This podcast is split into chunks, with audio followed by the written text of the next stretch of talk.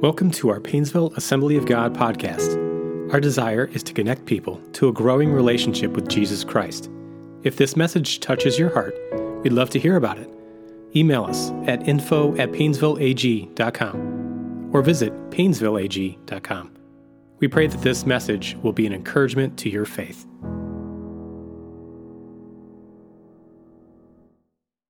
And some of these are questions that we've had to wrestle with. You know, as you grow in maturity, some of these questions you just naturally, you know, you figure out, you go through school, whatever, you learn how to reason.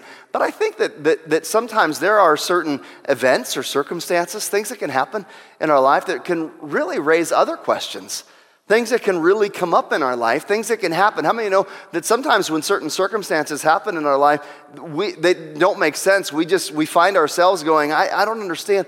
Why did that happen? And I oftentimes hear people, uh, particularly when there's been some type of a tragedy, some type of a situation, they say, you know, when I get to heaven, I've got some questions for God. And do you have some questions for God? You, you, know, we, we, have, we have some questions. In fact, Barna did a study uh, and, and, and asked people what questions, if they could ask any question to God, what question would they ask to God? And, and, and, and here are some of the top, two, two top ones. The top one was this Why does God allow evil to exist? That was the top question. Why does God, if I could ask God any question, why does God allow evil to exist? And the second is, why does God allow there to be suffering? And sickness. Why does God allow there to be suffering and sickness? Now, that's been an issue that people have wrestled with since the, the very beginning of, of time, and uh, it's not a new question. And today we're going to take a look at John chapter 9. In John chapter 9, the disciples, Jesus sees someone, and, uh, and the disciples have a question. They, they have a question and they think they know the answer. They've, they've kind of been tossing this around. There's been some things that, that were, were, were, were part of their framework for trying to, to ask why they asked the question they did in the way that they did. But they're, they're trying to figure that out and it's formulated as they try to make sense of evil, as they try to make sense of suffering with a particular individual that Jesus happens to see. So if you have your Bible, turn to John chapter 9. Uh, again, we're, we're looking at this series through the eyes of, of Jesus. Jesus, and it'll make, a, it'll make a, a, a sense in just a moment. Jesus' disciples, they're leaving Jerusalem after what's called the Feast of Tabernacles. That was a, a feast to remember when they were in the wilderness and they lived in tents and, and they didn't have a, a home that was fixed to live in. So while they're in the wilderness, they're wandering around, they're constantly picking up their tents and they're moving their tents and they're re-tenting, re-tabernacling. And the Feast of Tabernacles was to allow them to remember the temporary state when they were in the wilderness and how God had provided provided for them before he brought them into the promised land. That's a little extra this morning. But as they're coming out of Jerusalem following this feast, this is what happens. John 9 and verse 1.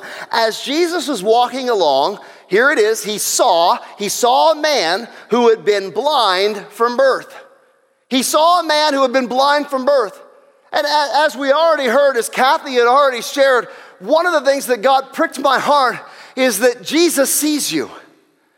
Jesus saw this blind man. And what's unique about this situation is the man is blind, so the man didn't see Jesus. This is not like blind Bartimaeus, where he had heard that Jesus and his disciples were coming, and he cries out, Son of David, have mercy on me. That's not the story. In fact, as far as we're concerned, the blind man didn't even know that Jesus was coming, didn't even cry out, wasn't even seeking Jesus or seeking a miracle from Jesus. But Jesus saw the blind man.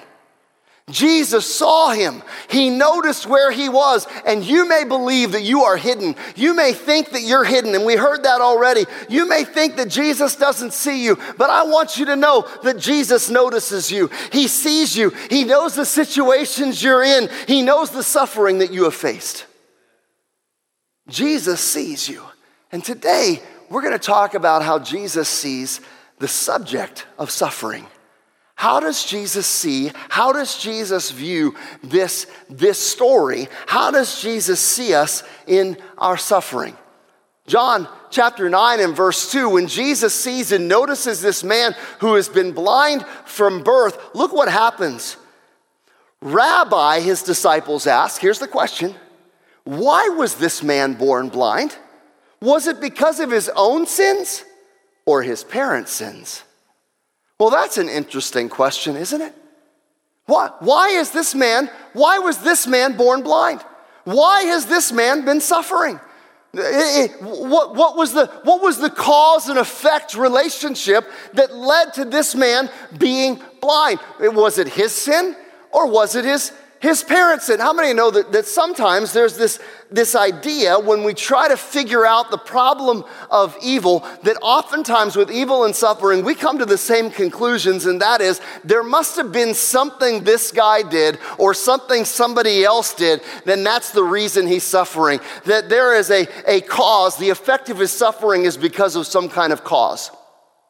For, for the Israelites, their theology is what's called theodicy. And that is the idea of this cause and effect, kind of like when Job was suffering. How many have read through the book of Job or heard Job's story in the Old Testament? When Job's friends came around, they, they kept saying to Job, Job, what did you do? God, you, Job, you must have done something to really upset God.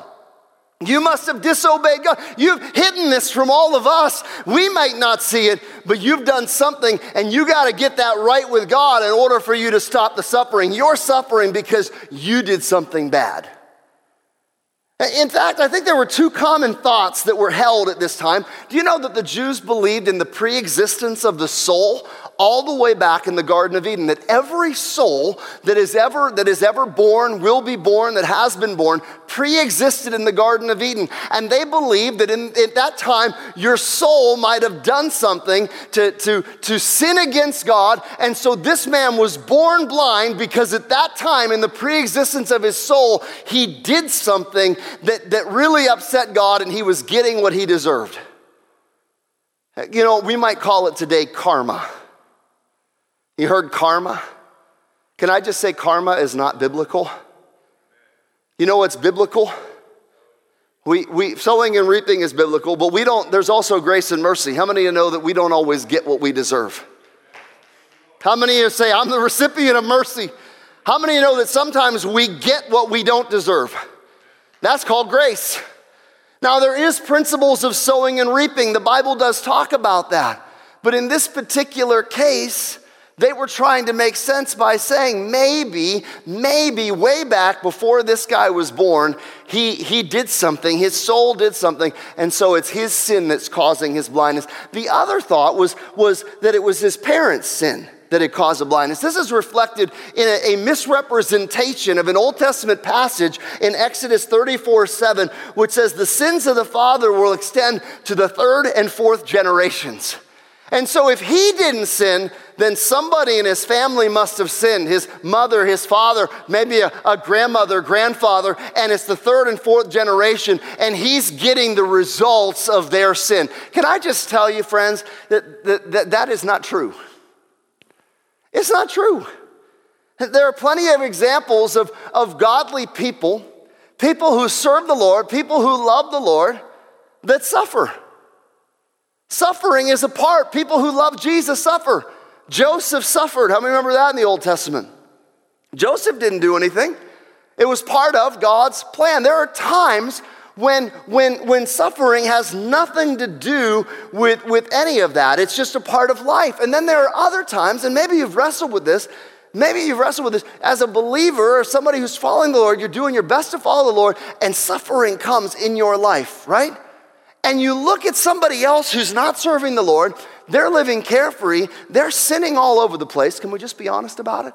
I mean, they're not judging. I mean, it's just, it's right out there. They're sinning all over the place, and yet they just seem, everything just seems to fall into place for them. You ever question that? Am I the only one that's ever questioned that? Uh, you know, we're not the only ones. In fact, there's a psalmist, his name is Asaph. And, and I came across this psalm, and I just, I absolutely love it because I'm like, I, I, I am with you, Asaph. Like, I, I am, I am, I am with you. Not all the psalms are David's psalms. This is a psalm of Asaph. And look at how it begins. Truly, God is good to Israel, to those whose hearts are pure, right? Truly, God is good, right? But as for me, I almost lost my footing my feet were slipping. I was almost gone. So, in other words, man, my faith is slipping here. I know God is good, but my faith is slipping. Why is his faith slipping? Look at this.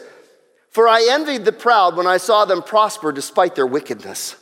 They seem to live such painless lives. Their, their bodies are healthy and strong. They don't have trouble like other people. They're not plagued with problems like everyone else.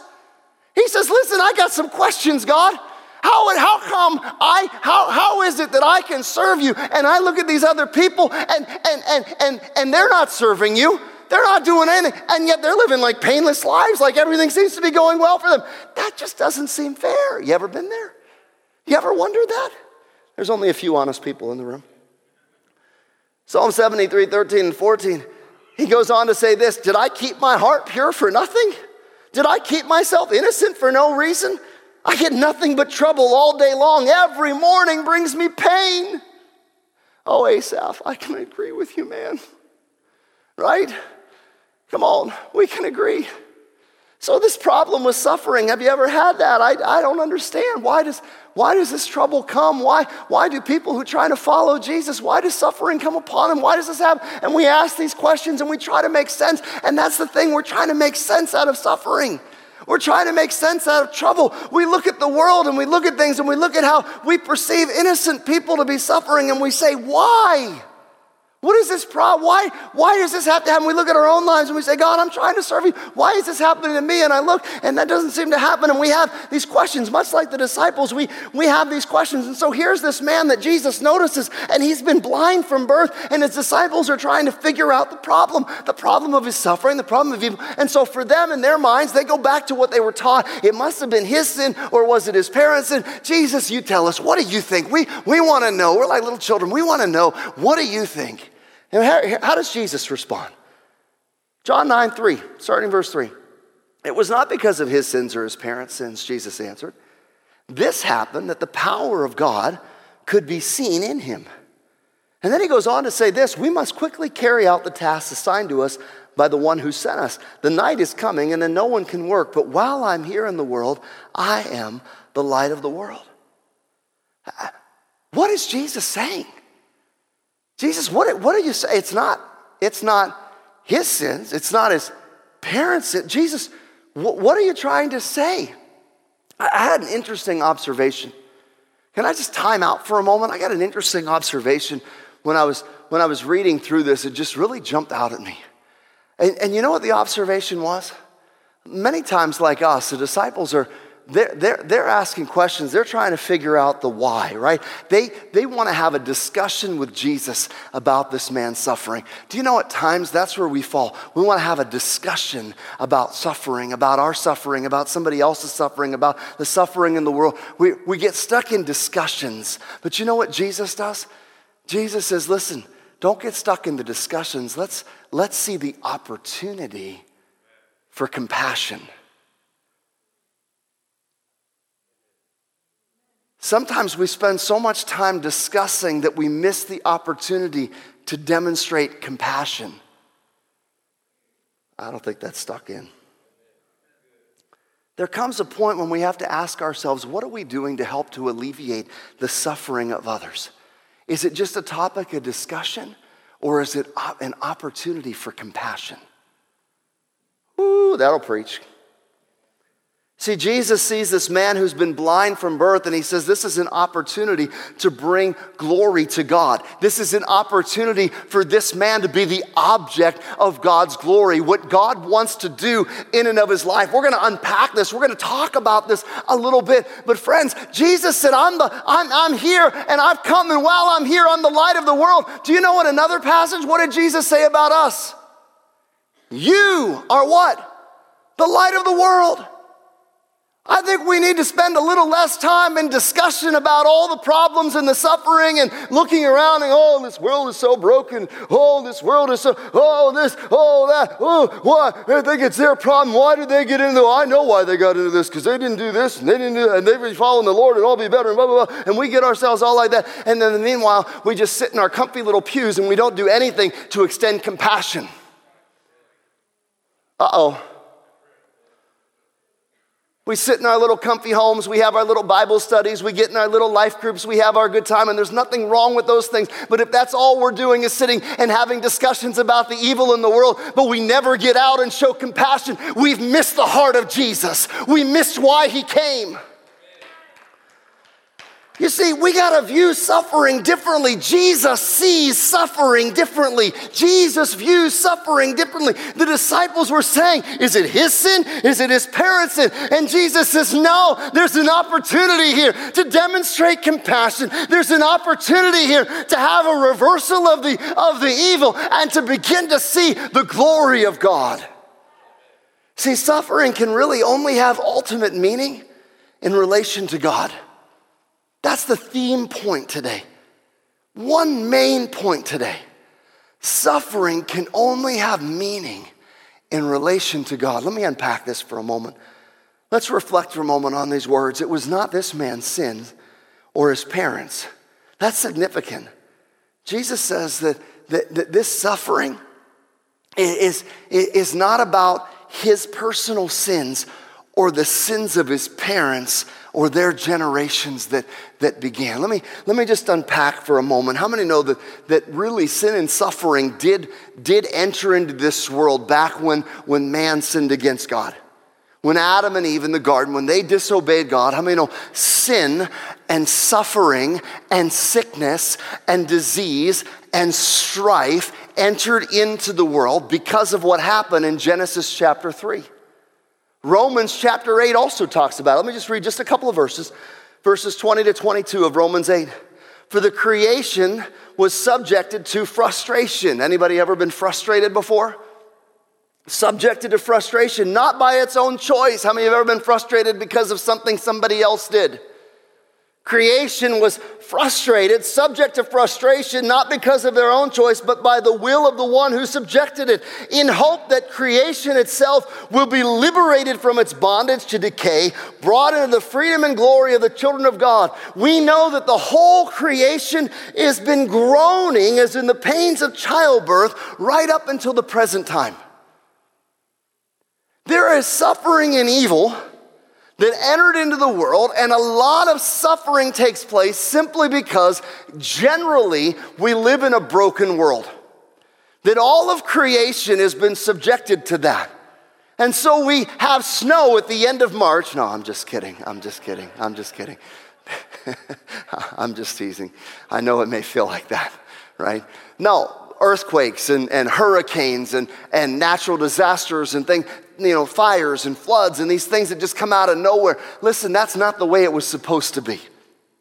Evil people, evil people who do evil things because their hearts are not subjected to the Lord, but they're under the power and the blindness of the enemy, and they do evil things and they hurt people. Because we live generally in a very broken world that started because of sin, but that was generally the horrors of sin are general, but in this particular passage, when it comes to this man who has been blind from birth, Jesus says specifically, this isn't about his sin. This isn't about his parents' sin. Although there might be that general foundation, he, he, he is experienced and has experienced this suffering that the glory of God might be revealed, that there is a greater purpose and plan that God had in place, and that his suffering is more about understanding it in relation to God's plan. Many people struggle to understand this. How can a good God allow suffering, right?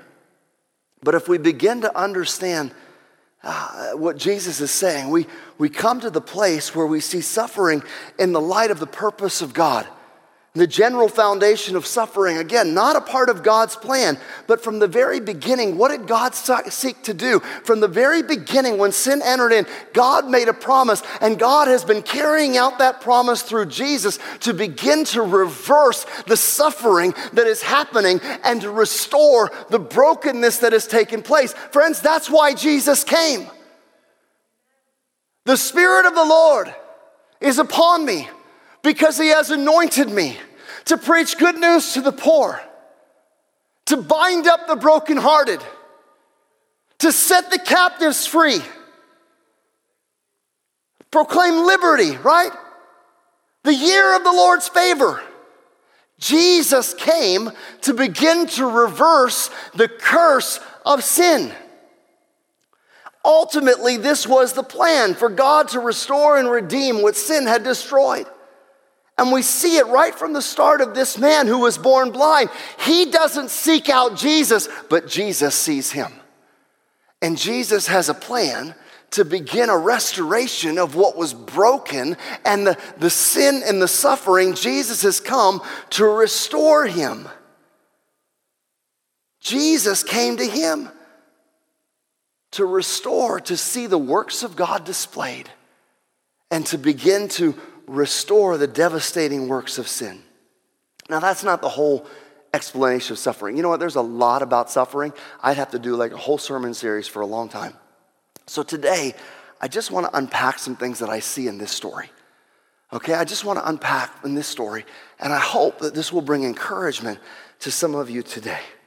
Because although there's a, a, dozen of these relevant passages, there are some things that, are, that I think are massively important, important for us to understand in this passage. John chapter 9, starting in verse 3. Jesus again said, It's not because of his sins or his parents' sins. Jesus answered, This happened so that, here it is, the power of God could be seen in him. We must quickly carry out the task assigned to us by the one who sent us. The night is coming, no one can work, but while I'm here in the world, I'm the light of the world the works of God might be displayed in him. That's the, that's the focus that I want to look at. See, the truth is, suffering can only have ultimate meaning in relationship to God. And the ultimate goal of God is his glory.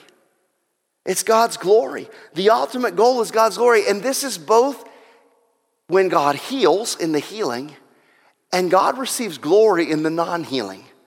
Okay, can I just say that? God receives glory in suffering in both the healing and the non healing when we begin to see suffering in relation to God. Now, that you're like, Pastor, I don't know where you're going. You're like really deep today. All right, hang with me, all right? Shake off the sleepies, all right? Because, because this is this is this is gonna this is gonna this is gonna open some eyes today. All right? The purpose of his blindness was to put the works of God on display. There was a purpose for his suffering, for his blindness. There was a purpose of God for his blindness. In other words, the ultimate meaning of suffering will only be understood when we begin to see God as supremely valuable.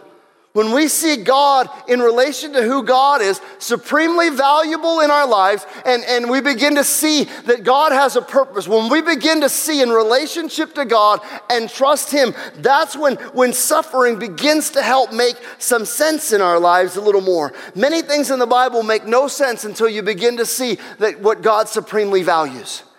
In Romans 8 18, the Apostle Paul, how many know he went through a lot of suffering? Like there's a whole list of things, shipwrecked and beaten and all kinds. I mean, he went through a lot of suffering, right?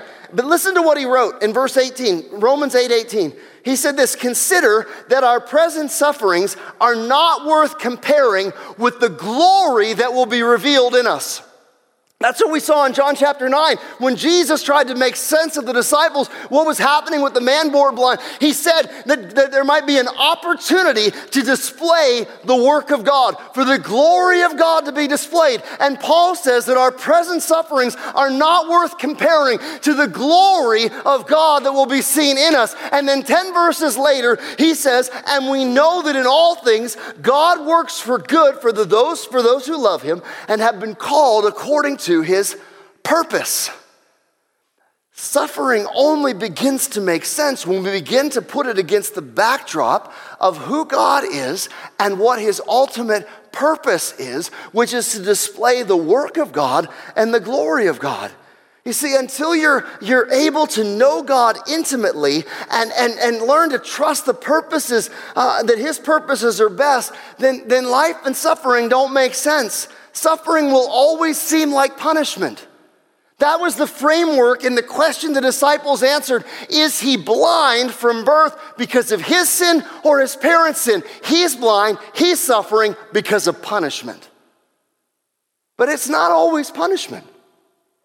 The ultimate goal in this particular case was the glory of God. That the glory of God, both in the healing and, friends, sometimes in the non healing, let me unpack it for a moment. Again, blindness from birth, right? An opportunity for the glory of God. Spoiler alert if you've never read this story before, I'm going to blow it, all right? I'm not going to read all the way, I'm going to blow it. Guess what Jesus does? Jesus spits in the, in the, in the ground, in the dirt. He, he, he, he forms out of it mud from his spit, from his saliva. That just sounds gross, right? Right? But how many you know what were we made out of? Dust, right? Formed out of the dust. So he's forming this mud, forming this out of the clay, the dust, puts it on the man's eyes, says, Go wash in the pool of Siloam.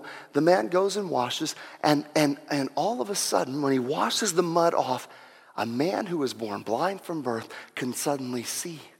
Friends, that had never happened before. There are no recorded miracles of a man who is blind from birth ever seeing in the Old Testament. This was a sign of the Messiah. It was a sign of Jesus, both not only just a physical healing, but spiritual eyes being opened.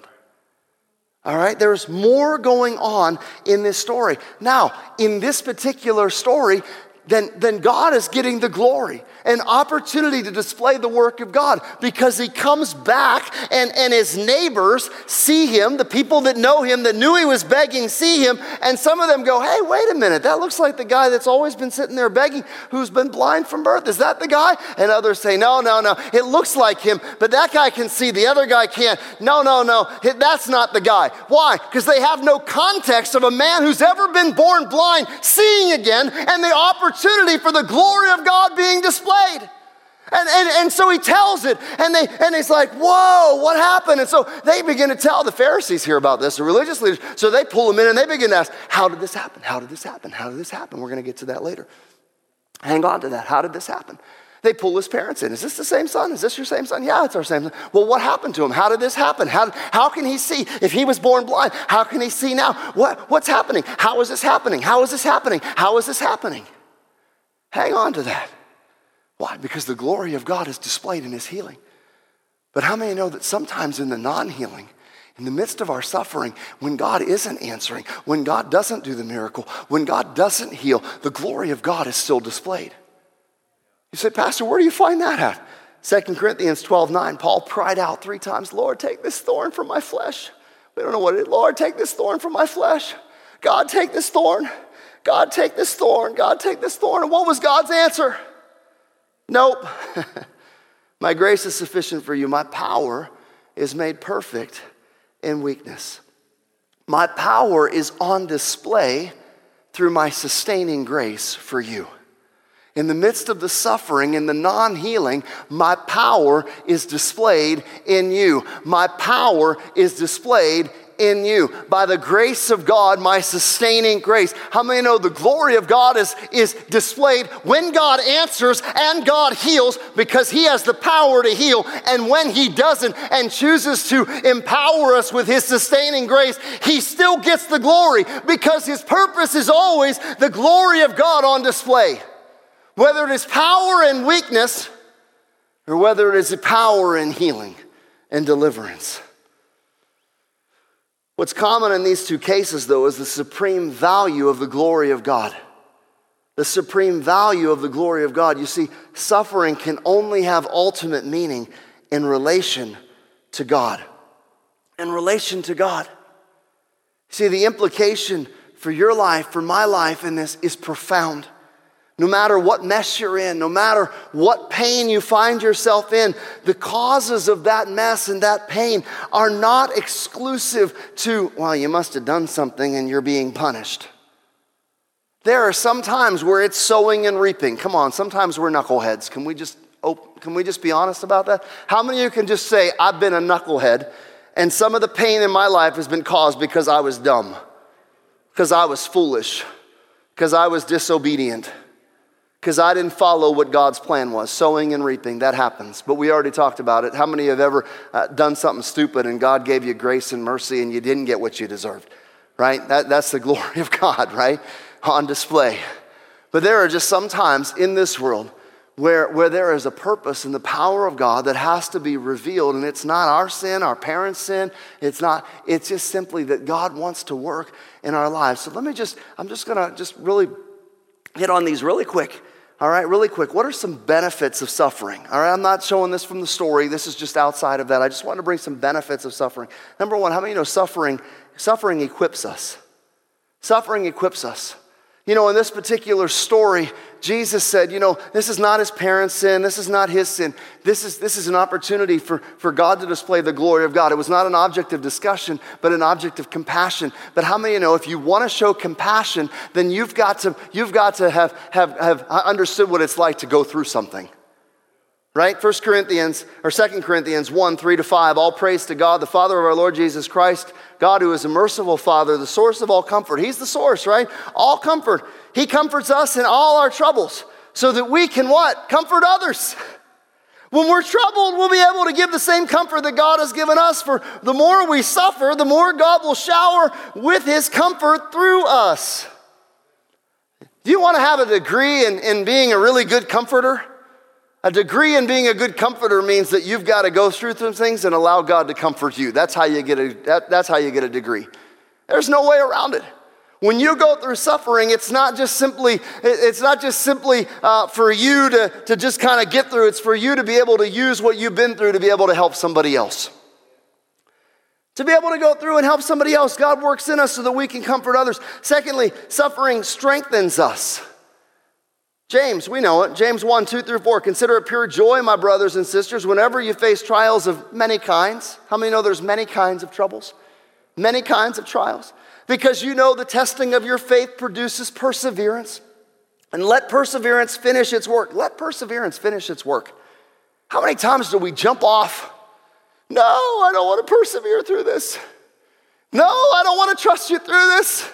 No, I don't want to go through this. I want to jump off the boat. Let perseverance finish its work so that you might be mature and complete, not lacking anything. We want a shortcut to maturity. Do you know that? We want a shortcut to maturity. We always want it easy. Easy, easy, easy. Friends, it's not easy. Man, try working out, right? You got to put pressure and tension on your muscles. You've got to put that and you've got to press against that, putting that tension, having some of that ripping and tearing and building that goes up. That's what makes you stronger is the tension you're pushing against. The right amount of stress is good because it builds the strength in your life. The trials in our lives are not necessarily negative. The suffering times we view negative, but oftentimes God is using those things to bring about a relationship with Him that is mature and complete, not lacking anything, if we will let perseverance do its work. Woo! Suffering corrects us. You knew we were getting to that, didn't you?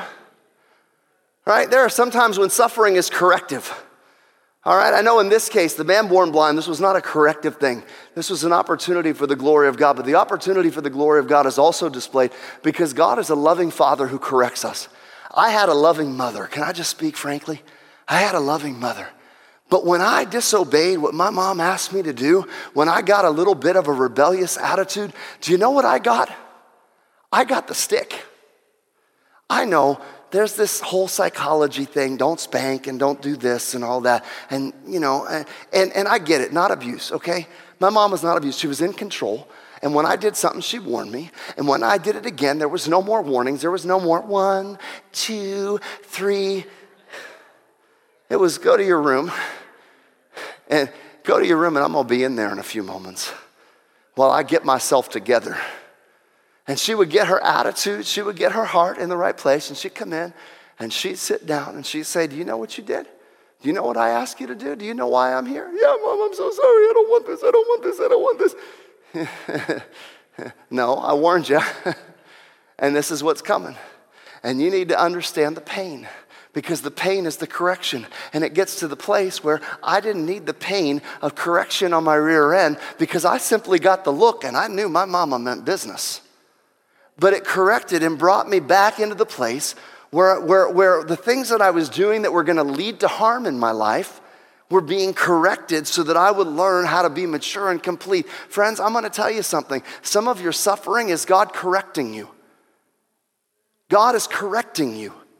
God is wanting to get you back on the right track because He loves you. And He says the direction you're headed in is the direction that the enemy, the father of lies, wants you to go. It's to kill, steal, and destroy. And that's what's happening with your life. As long as you keep walking on that road, you are going to experience that. But I'm going to bring some suffering and affliction in your life. Psalm 119, 67. Before I was afflicted, I went astray.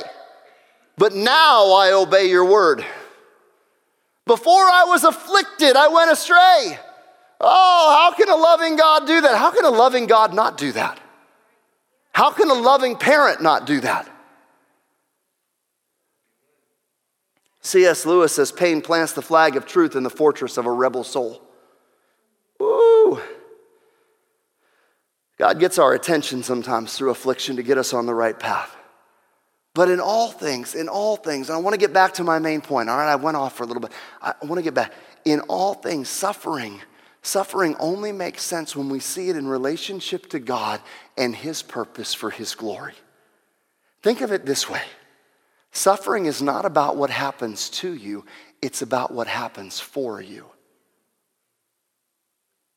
It's not about what happens to you, it's about what happens for you that God works all things together for the good of those who love God and are called according to his purpose. God has a purpose. We're a part of a bigger plan. We're a part of that plan. And we need to begin to see that sometimes the things that we go through are an opportunity for God to display his work and his power in our lives. Whether that power is a display of healing and deliverance and, and, and, and moving that mountain that's in our way, or whether it's the sufficient grace of God to be able able to persevere and walk through whatever it is He has put in our path to walk through.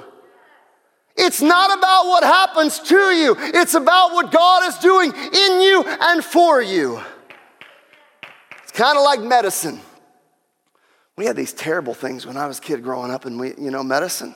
Like it was on a spoon, and it was like this liquid stuff that you'd pour on the spoon that you had to like, and it was like, like, anybody remember that? Like it was like, Ugh. Like, I don't know, they make things like a lot better now, but man, it was, I didn't want to take that. No, I don't want that. I don't want that. You know, God's the great physician. And sometimes we got to take a little medicine that we don't like, that doesn't taste good, but it's working for our good. But do we trust the great physician? Do we trust the great physician? Now, I want to get back to what I was talking about. I want to get back to what I was talking about. So when, when the guy was healed, all right, I'm, I'm landing the plane. When the guy was healed, right, everybody came and they started to ask him, how did that happen? How did that happen? How did that happen? How, how did that happen? Could that be the guy? How did that happen? How did that happen? Do you, do you know that how is oftentimes the wrong question? You know that, that why is oftentimes the wrong question? The better question that they started to ask and they got upset about and they didn't want to hear was who? Who healed you? Who touched you? Who delivered you? Sometimes we ask the wrong question. We're stuck on how when we should be when we should be we should be caring about who. Because when we know who, that's when the how makes sense. The how didn't make sense to the Pharisees because they didn't want to receive Jesus. They didn't want to accept the who. But when the blind man began to accept the who, and he, oh, oh, and this is at the end. I love it. I love it. I'm skipping ahead in the PowerPoint, by the way. This is slide 16 at the end. And, and, and this is what the man said. They said, Who did this? Who did this? You declare, Jesus, he's a sinner. He couldn't do that. He's, he healed you on the side, made mud on the Sabbath. He can't be the right. He's a sinner. Declare that he's a sinner. And what they were going to do was unsynagogue him. They were going to kick him out of the synagogue. You can't be a part of our fellowship anymore. You can't be a part if you don't say that Jesus is a sinner. And he says this, you know what? I don't know whether he's a sinner. The man replied, but I know this. I was blind, but now I see. I was blind, but now I see. Listen, listen. How did Jesus do it? He couldn't be because how did he do it? He made mud on the Sabbath. How did he do it? How, how, how? It's not about how, it's about who. And until you understand who, you'll never understand the how. You won't understand the why until you know the who. Suffering only makes sense in relation to God. It's about the who. It's about the who. It's about Jesus. So let me ask two questions. So I'm going back to slide 15. Are you willing to embrace suffering if it drives you to God? Are you willing to embrace suffering if it drives you to God? I know we live in a comfort world right here. America, right? Home of my rights and my comfort.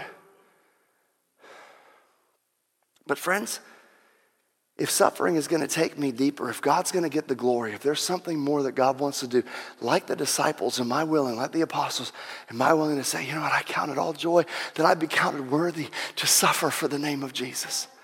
I'm not trying to be a masochist, all right? Like, ooh, I want to suffer. Nobody wants to suffer. But sometimes we got to reframe it and we got to say, God, what are you doing? Is this what, where is the opportunity to show your glory? Where's the opportunity for me to get to know you more intimately? Where's the opportunity for me to demonstrate faith in the midst of my walking that until you deliver, I know you got the power to do it. I know you can deliver me from this fiery furnace, but even if you don't, I'll still serve you. You see, Shadrach, Meshach, and Abednego would have never known the other man who was with them never leave you nor forsake you in the fire if they hadn't been willing to walk through the fire. If they hadn't been willing. Are you willing to walk through the fire if it leads you and drives you closer to God? Secondly, are you willing to alleviate someone else's suffering if it will drive them to God?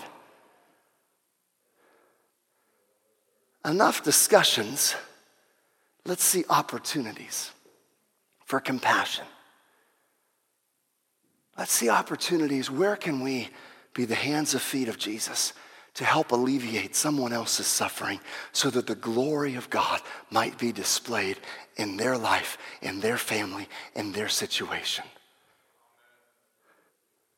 While you're here on the earth, are you, are you willing to say, God, use me to alleviate someone else's suffering? All right, let's bow our heads. Worship team, come. You might be here, you might be online. And today I want to pray for those you're suffering. You're going through a season of difficulty. You're going through a season you don't understand. You've been asking a lot of why questions. Maybe you're going through it. Maybe somebody you love is going through it and you just wrestling with these questions and you just you don't understand god why? Why are you allowing this? God why are they going through this? God why do i have to go through this? And you've been wrestling with those questions today.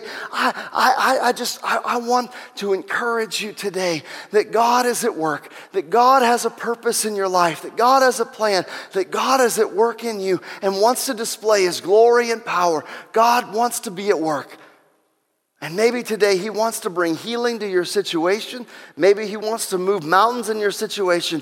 Or maybe today He wants to just fill you with His sustaining grace today. My grace is sufficient for you. My power is made perfect in weakness. Thank you for listening to today's podcast. We pray that you're encouraged by this message. For more information about Painesville Assembly of God, visit painesvilleag.com.